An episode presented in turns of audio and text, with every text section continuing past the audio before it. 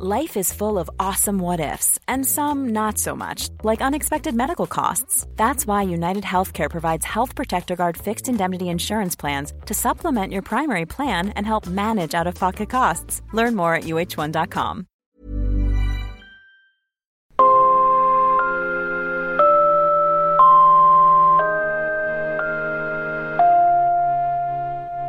Hi, I'm Wendy Seifert, and welcome to the Anxiety Hour. This is a podcast where we invite people to share their own experiences with mental health and explore how it's informed their own lives and careers. Our aim is to take a break from the usual conversations and face how universal these feelings are. Andrew WK is a musician whose work is an endless celebration of partying. Not getting fucked up per se, but rather the more philosophical suggestion that partying can be a way to celebrate life, happiness, and what makes you feel good. Across almost two decades, he's also developed a huge following as a public speaker and writer. His advice column in The Village Voice is especially loved. And last year, the American Association of Suicidology named him Person of the Year. Across the show, we touch on several aspects of depression, anxiety, and other mental health realities. Please be conscious of that if you've been affected by this topic in your own life. This show, it's called the Anxiety Hour, so let's start with an introduction to your anxiety. Well, for me, it would be the anxiety 24 hours times 365, or the anxiety infinity. But I don't know that anxiety is the go to word I would use to describe uh, the feeling that I have at, at all times. It's, it's, I would describe it more as fear or horror or uh, tension, um, distress. Anxiety f- to me feels more fast moving. Uh, there's moments I feel that if I'm running late to something, for example, but underneath it, the persistent tone is one of uh, high alarm, I would say, just being alarmed at reality itself. So much of your work is obviously around this kind of message of, I suppose, I don't want to say positivity because that sounds kind of a little bit one dimensional, but I think you know what I'm kind of saying. How did you come to be someone who feels in the state of high alarm most of the time, to have so much of your public work be kind of focusing on feeling good and trying to get to that space of happiness? Because I ha- didn't feel good and I didn't feel happy. So I tried to focus on work that was about feeling how I wished I felt. It was aspirational, uh, therapeutic for me as well. But uh, I've always been trying to cheer myself up first and foremost, I suppose, in a self centered way, but also just out of pure desperation. I mean, the obvious question there is is it exhausting?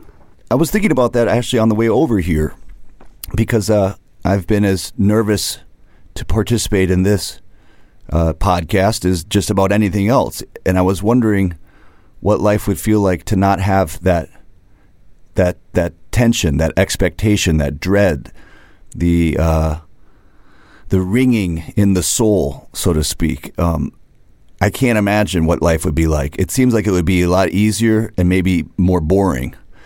And so, in a, in a strange way, um, the work that I've wound up doing isn't what I enjoy in a, in a perverse sense, but that's why I enjoy it. I do what I don't like because it makes my life more intense in a good way.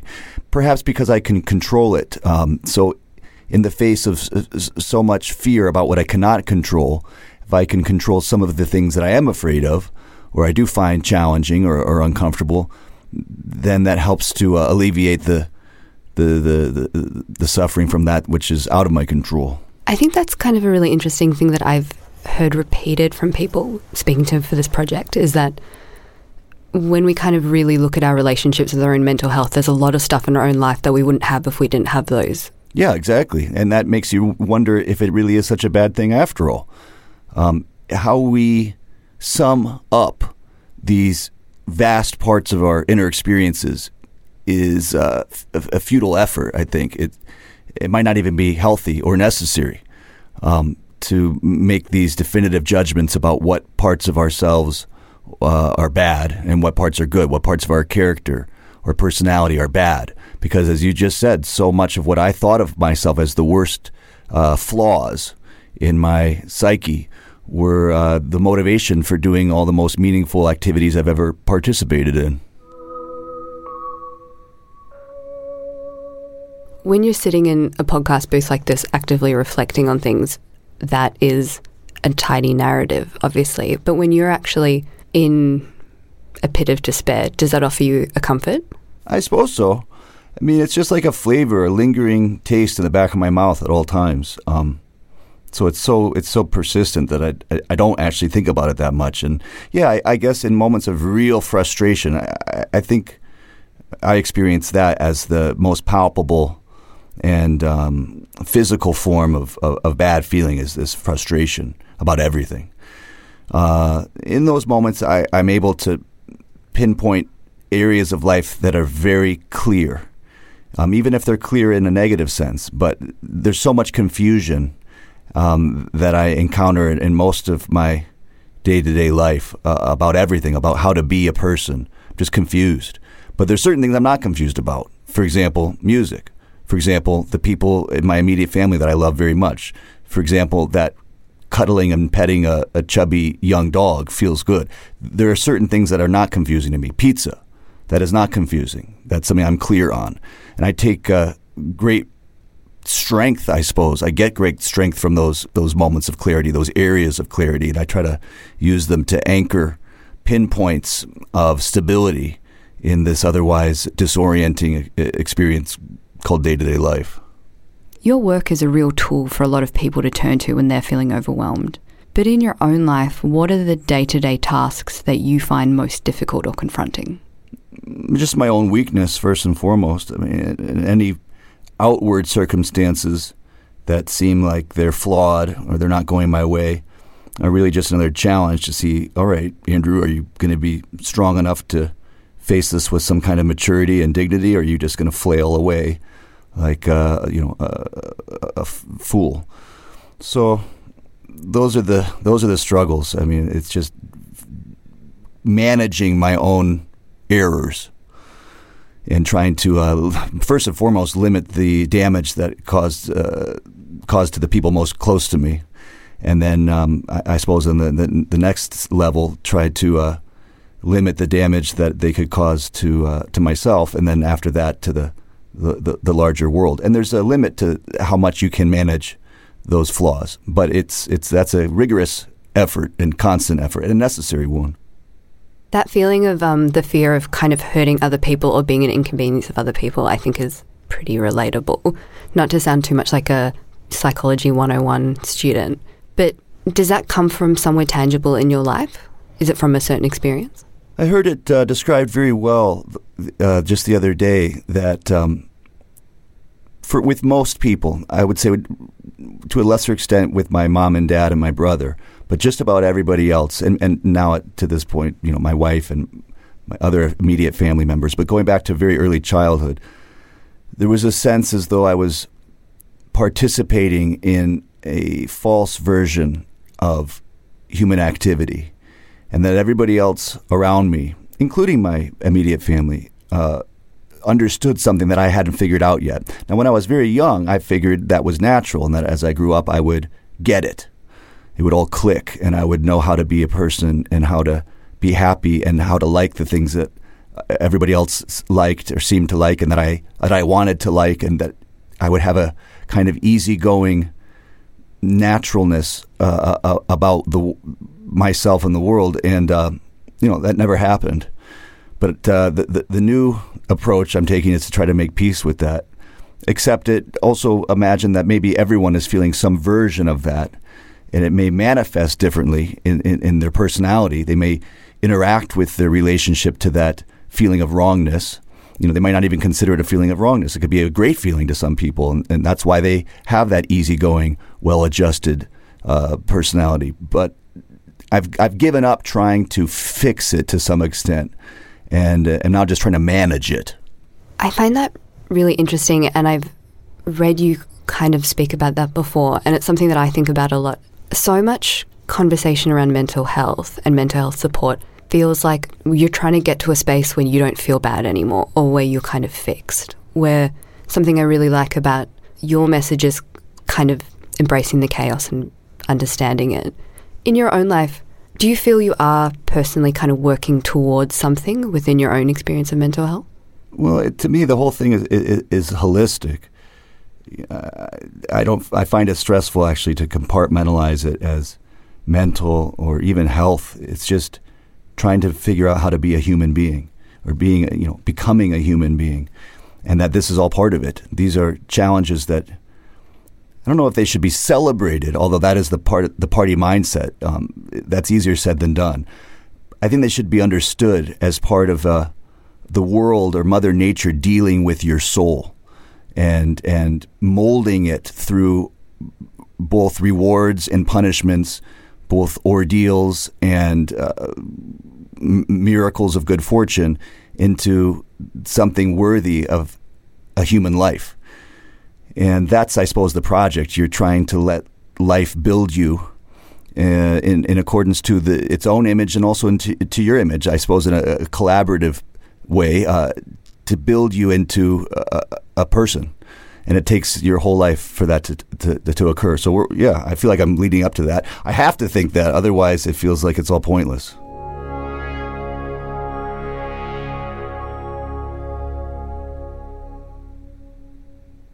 Something that I kind of think about a lot is you know, a couple hundred years ago, mental health and spirituality in a sense of self were all the same and it's kind of then became quite separated out as sort of a more clinical way of looking at ourselves.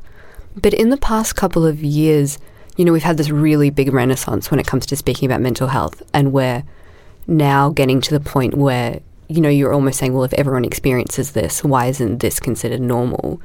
I'm interested in someone who has been really active and engaged in this stuff for 20 years, how you have seen the public conversation shift. I think, like you identified it, it became more, and I mean this um, not in a, a, negative sense, more fashionable, you know, cooler. But that's good, you know. It, it, just like uh, something like recycling that would have been completely unheard of 50 years ago, now is at one point became cool and fashionable, and now is is is almost commonplace in the best way. So if the if the goal is to develop uh, to adjust ourselves so that as you pointed out earlier we never feel sad or at odds with this version of social life of civilization i think that it, that's in fact uh, more mentally ill than anything. I think uh, developing the the empathy and the understanding to tolerate discomfort and confusion in life is is the real goal. Um, and that may be a newer frontier. That, that may have been, been something that's developed over the, the past several decades uh, that maybe would have not have been seen as the goal from one's efforts to uh, to explore the, the, the mental realm. But I think now it, it, it, there's always been figures that have, uh, have understood the complexities there, and making peace with one's own inability to find inner peace is a big step. The promise of feeling better one day is so seductive, and you can see why it's permeated these conversations for eternity. Do you think that people can make peace with not finding peace, though? I think so. It's a paradox, but the the, the deeper we go into a lot of the fundamental uh, phenomenon uh, of human life, the more paradoxical it gets. The more okay you feel about not being okay. Um, my dad always said that he had a joke about going to see a, a, a therapist or an analyst or a psychiatrist, um, and he gave the example of someone who, uh, an adult who wet their bed uh, because of their emotional distress, and they were telling their friend that they'd been seeing this counselor about wetting their bed. And the, the, the friend asked, "Oh, well, do you still wet the bed?" He said, "Oh yeah, nothing's changed. Now I just feel good about it." And um, I think that it's not meant to belittle these efforts. It's it's meant to acknowledge that the one thing we can change is our attitude, um, and even that is is difficult. I mean, that's that's no easy task. We want so badly to impose our desires and our will upon the world, and then we become resentful when we realize that the world is not there to do what we want it to do and then how we manage that resentment, that natural frustration, that confusion is what ultimately I think defines us as, as adults. I'm sure a lot of people kind of see you as speaking from a space of, I won't say kind of being at peace with these things because I don't think that that's what it is, but it, of being kind of connected to your own feelings around it. But I mean, obviously, you weren't born like that. As you've obviously become more successful and the demand on you has increased, I mean, even today, you've come straight from an interview, you'll go to a keynote later, you're busy. How do you maintain that level of engagement when you're kind of being asked to turn out that experience again and again and again when you're doing so many interviews, though?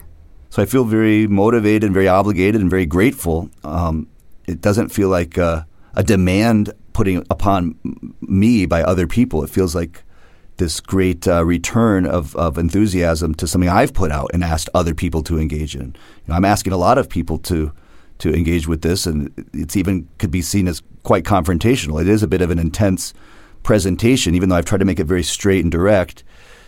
Uh, it, it, it, comes on pretty strong. So if someone uh, chooses to spend some of their precious time, their literally their time of their life with me and, and this party, I, I, have to show up. You know, I feel like I made a promise to represent this party spirit and, and do all I can to support it. You obviously have a sense of responsibility to your audience and the people who kind of look to you. And increasingly, I mean, through your Village Voice column and through your writing, people are directly asking you for advice and coming to you for advice. How do you kind of manage, I suppose, that growing sense of responsibility as you become a bigger figure in people's lives? I follow a lot of instinctual impulses, and those can be difficult to understand, but they're usually very clear. And if someone is interacting with me and it feels right, I go with it. If it doesn't, I try to have the courage to not go with it. I've been, again, very, very lucky, I think, largely because of the themes at the center of my offerings that people are generally in a good mood and in an elevated state when I do get to interact with them. I'm I'm at my best when I'm deeply in the throes of this effort, and I, I think a lot of other people that come to the shows or come to an event or just reach out to me, they're at their best. Uh, and we're motivated together. We're given a reason to be at our best by this shared interest we have in the power of partying.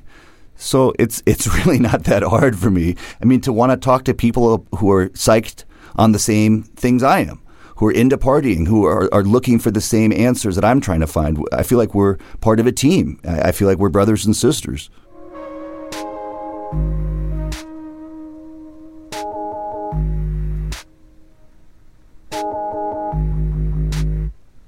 If you like hearing different points of view, you should check out Extremes, another Vice podcast hosted by Vice.com editor Julian Morgans. He also explores the thoughts and experiences we rarely talk about, like what motivates a serial arsonist. I borrowed mum's car and uh, I drove out to the spot and I threw some matches on the ground. When I left, the area that was burning wouldn't be any bigger than this table. Several hours after, it was several kilometres long.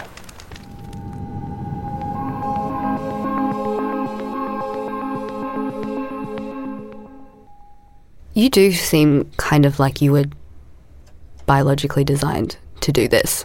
You know, the way you obviously absorb energy from people and absorb ideas. Do you ever kind of think about what you would be doing if you weren't this?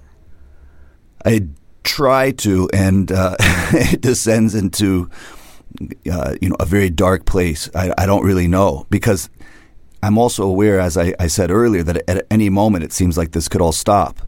And that's when I start thinking about, well, what am I going to do? What on earth am I going to do? I don't know how to do anything else other than this. This is all I've done for really like the last 25 years in one way or another. I didn't take the time to develop any skills outside of this. So it's quite terrifying. I mean, talk about motivation.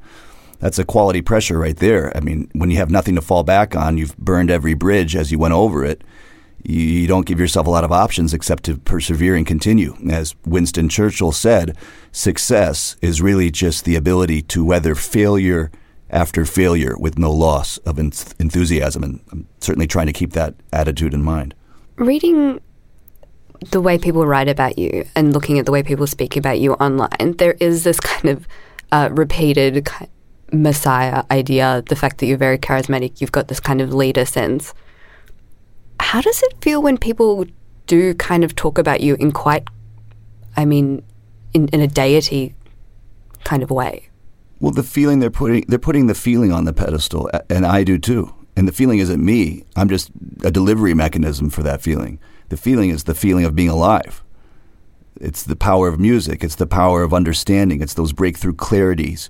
It's the feeling of being in love with life itself. And I drop down to my knees in awe of that feeling too.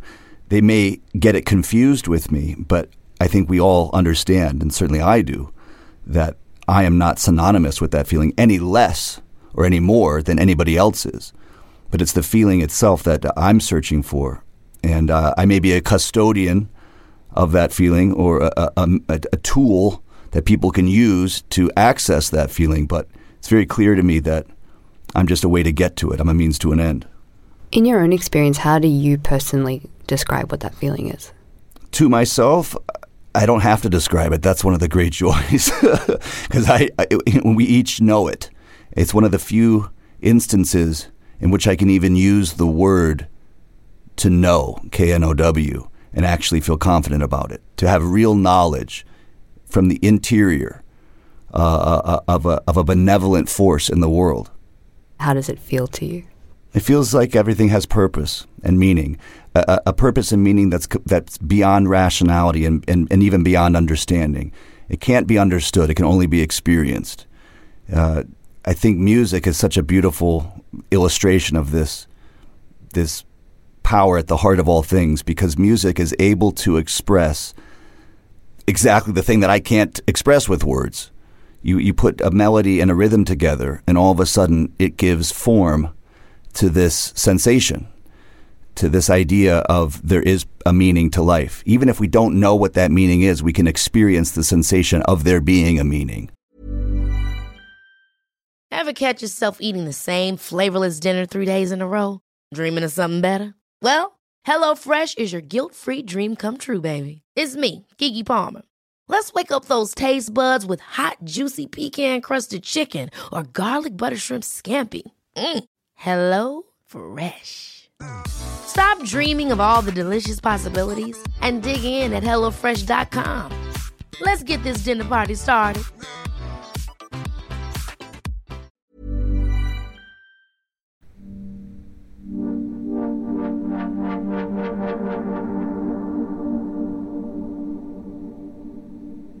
The party feeling and this idea of like the party is the ideology has obviously become so central and so beloved and is such a clean and like lovely idea. Where did that actually come from though in your own life? Well, it can be very tempting. Perhaps um, it's almost irresistible to develop a worldview, a lens with which to view things that makes the world uh, relatable and understandable, that allows us to, to, to sort of dominate the world to a sense because we can understand it and we can see it all for what it really is, as though we've cracked the code. Uh, that may even be human nature to, to, to, do that. It may be even necessary to some extent just to navigate how, how complicated the world is. Just daily life is is uh, overwhelming. So you do have to sort things out somehow and, and, and create a, a filter to put to put your views through. But the, the danger, of course, is that then you start to conform reality to your worldview, to your mindset. So partying, more than an ideology, I hope it's an attitude. It's an attitude, which is very different than uh, a mindset. An attitude is based more on the heart uh, and the soul and, and, the feeling, the gut instincts. Uh, a mindset is, of course, based on the mind, how you interpret things with your thoughts. So the attitude, the party attitude, is to ultimately develop the courage and the capacity and the strength and the openness to consider as many different worldviews and points of view as you can without having to necessarily adhere to them, to be able to explore and celebrate the confusion of life rather than resent it and seek to dominate it and strip it away and lock it down into something that is, is more manageable. You know, I don't think life will ever really be manageable. And it, or if it is, then we've given up too much of what makes life exciting and thrilling and unpredictable. Do you ever feel overwhelmed by, I don't know, like the Andrew WK like machine? Not so far. Maybe another twenty years. I mean, I got a lot of good role models around around me as well, and, and people that I, I, I'm just so lucky to work with who believe in in this and believe in me. And you know, it's it, as much as it seems at times as though it's me alone. Uh, behind the scenes, it, it's surely not. And I think that's the key for me is is having a, an amazing group of people. I've always been able to work with amazing other people. It, it takes the pressure off. It, uh, it, it helps me keep perspective. And in the grand scheme of things, this is so even the, the, the, greatest efforts I could ever make or the greatest achievements or ambitions I could ever fulfill are so inconsequential that uh, in a strange way, this all does just seem like a game I'm playing for my own sake. You know, creating these high stakes and this dramatic importance. But it's really like uh, I'm just a bug, you know, uh, uh in the ground, dreaming that I am uh, a, a god or something and trying to aspire to that. But you got to do something with your time during the day. I really like that idea. I know personally, I often find it like incredibly comforting that no one will remember me, no one will remember this. The earth will keep spinning. One day it might just be a molten ball of lava and nothing matters. Realizing our own smallness is both liberating and also crushing. Realizing the impermanence of everything is so overwhelmingly bleak that you almost have no choice but to flip it into something joyful and uh, absurdly optimistic. And I think that that says a lot. We're we have willpower and self awareness, perhaps for no better reason than to constantly reorient ourselves to the pressures uh, of life in a way that is more empowering than it is oppressive.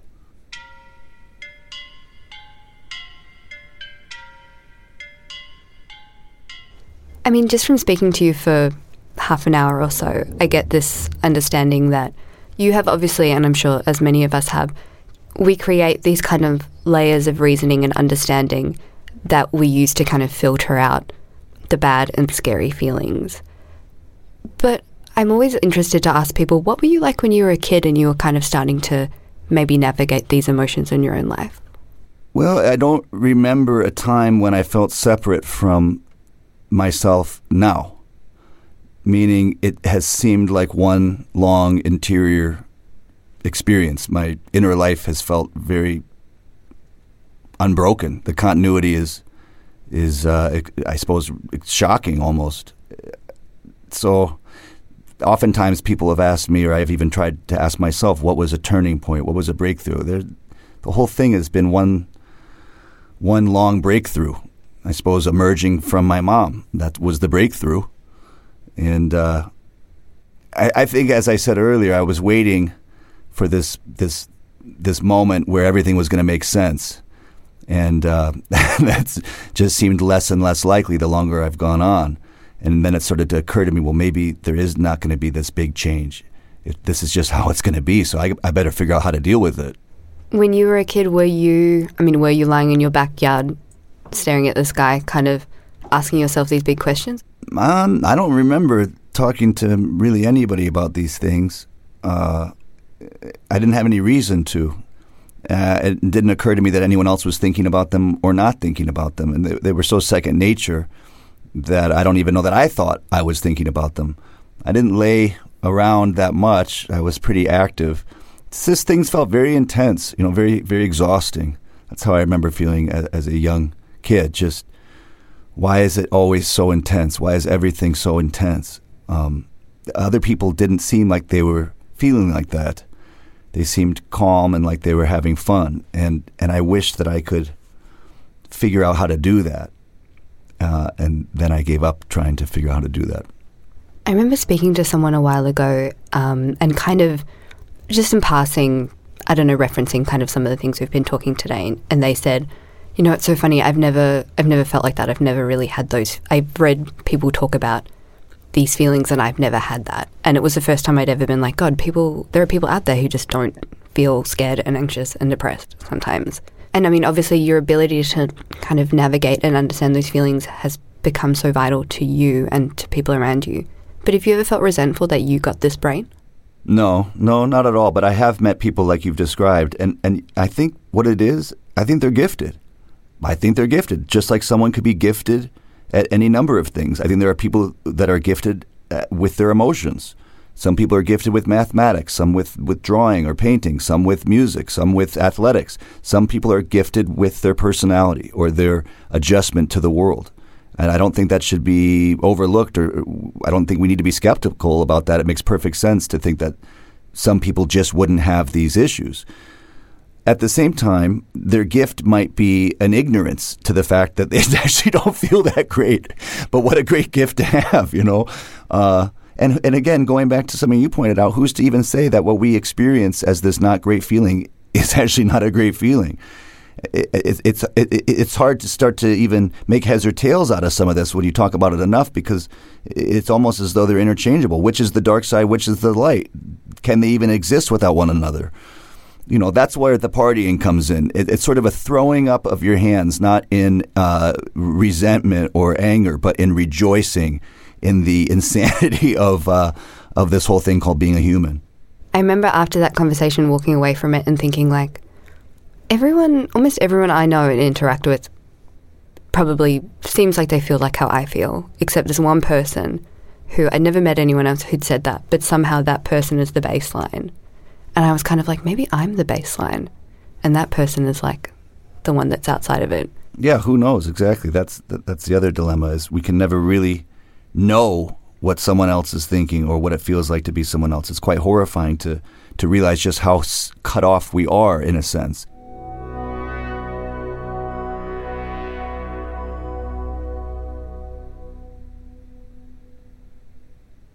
Obviously, when people speak to you, a lot of it is going down these kind of rabbit holes, which is very interesting if you're someone like me on the other side of the mic. But then you obviously go away and live in your brain after someone prods you to get these responses. Do you find that you have to kind of create your own mechanisms to stop yourself thinking like that, though? Because I mean, it must get exhausting. Well, again, I just have felt like life is pretty exhausting, but in a in a in an enthralling way, in the the way you feel exhausted after a, a, a playing a game of sports or, or, or having some kind of uh, intimate physical experience. It's it's a life affirming exhaustion. It, it, shows you that you're giving your all to your chance to be alive. So I don't really know what the other option would be. Just to, to rest all day. That that's the thing I try. And I'll, I'll go like anyone. You think, okay, what is the point of of this effort? Okay, to be successful. And then what what do you get from that success? Well, I guess you can kind of sort of not work as hard. Then you just get to rest. It's like, but the, what fun is resting? You know, resting is is where the mind can really go into. Uh, to dark areas eh, from my experience. So staying active, staying in the throes of the intensity uh, has given me a reason to try to rise up. Again, as I said, this is all therapeutic. There's a, a undeniable confessional element to this, and there's something about the human spirit that really benefits from letting it out, even if it's vomiting it out. Get it out, get it out, and then and then move on. You never kind of wish someone would just ask you about something else. Well, people do ask me about other things. People ask me about keyboard and music and chord changes and lyrics and pizza. And uh, I have an opportunity to talk about a lot of different things. But I enjoy speaking about this topic, which I, I find to be the most tantalizing topic of all, which is life itself, uh, being alive. I don't really see what else there is to talk about. And it seems that every other topic is just a variation of this ultimate topic, just a reflection or a deflection of this ultimate topic. And that we might as well face it courageously and even better if we can enjoy diving into it. I don't see how it can hurt, although there's times when I, I, I, I understand why someone would say, well, just what's the point of talking about all this? Hey, you know what? you might be onto something there. That's not my instinct to say. Well, I'm glad to hear that because that's what we've been doing for the last uh, hour almost.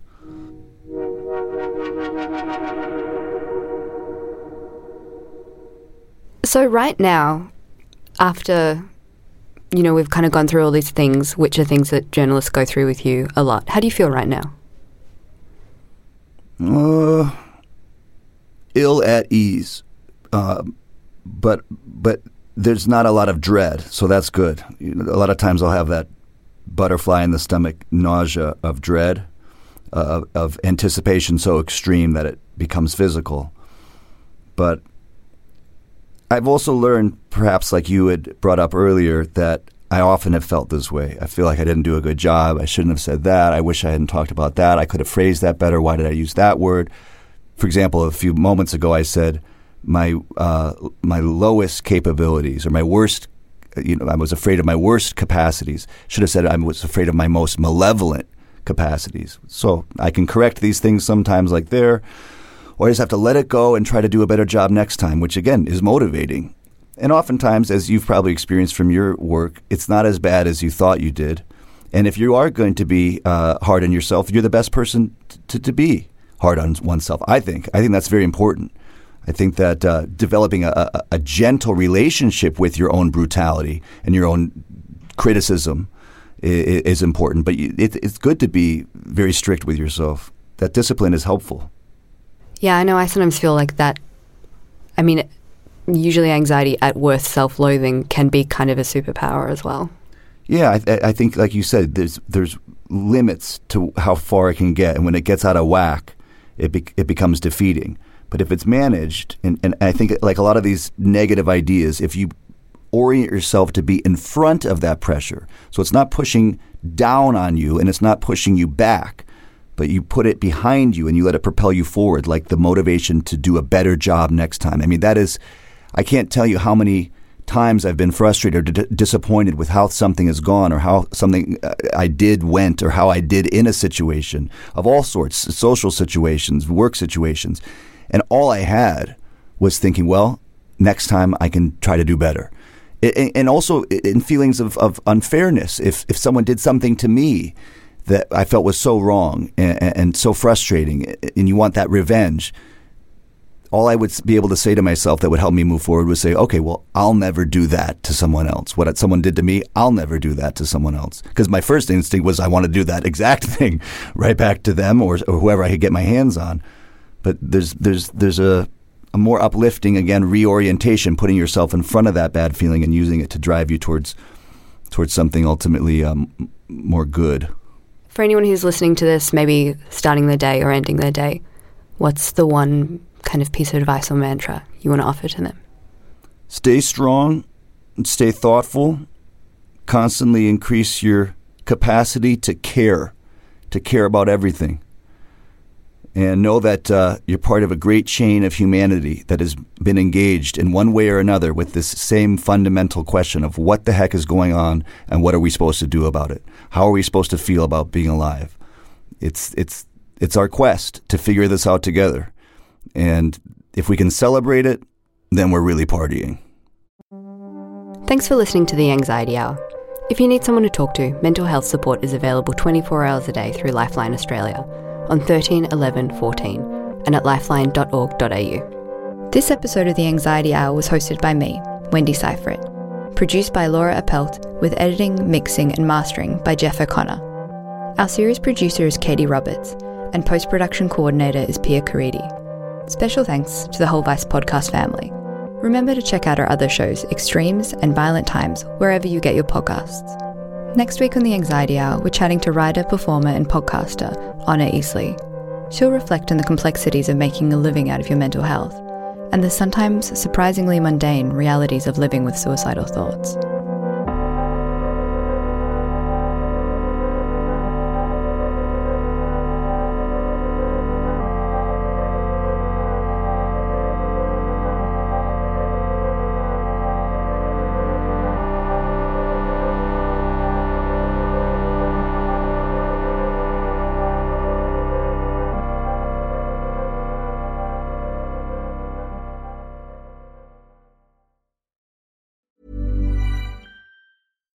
Catch yourself eating the same flavorless dinner three days in a row?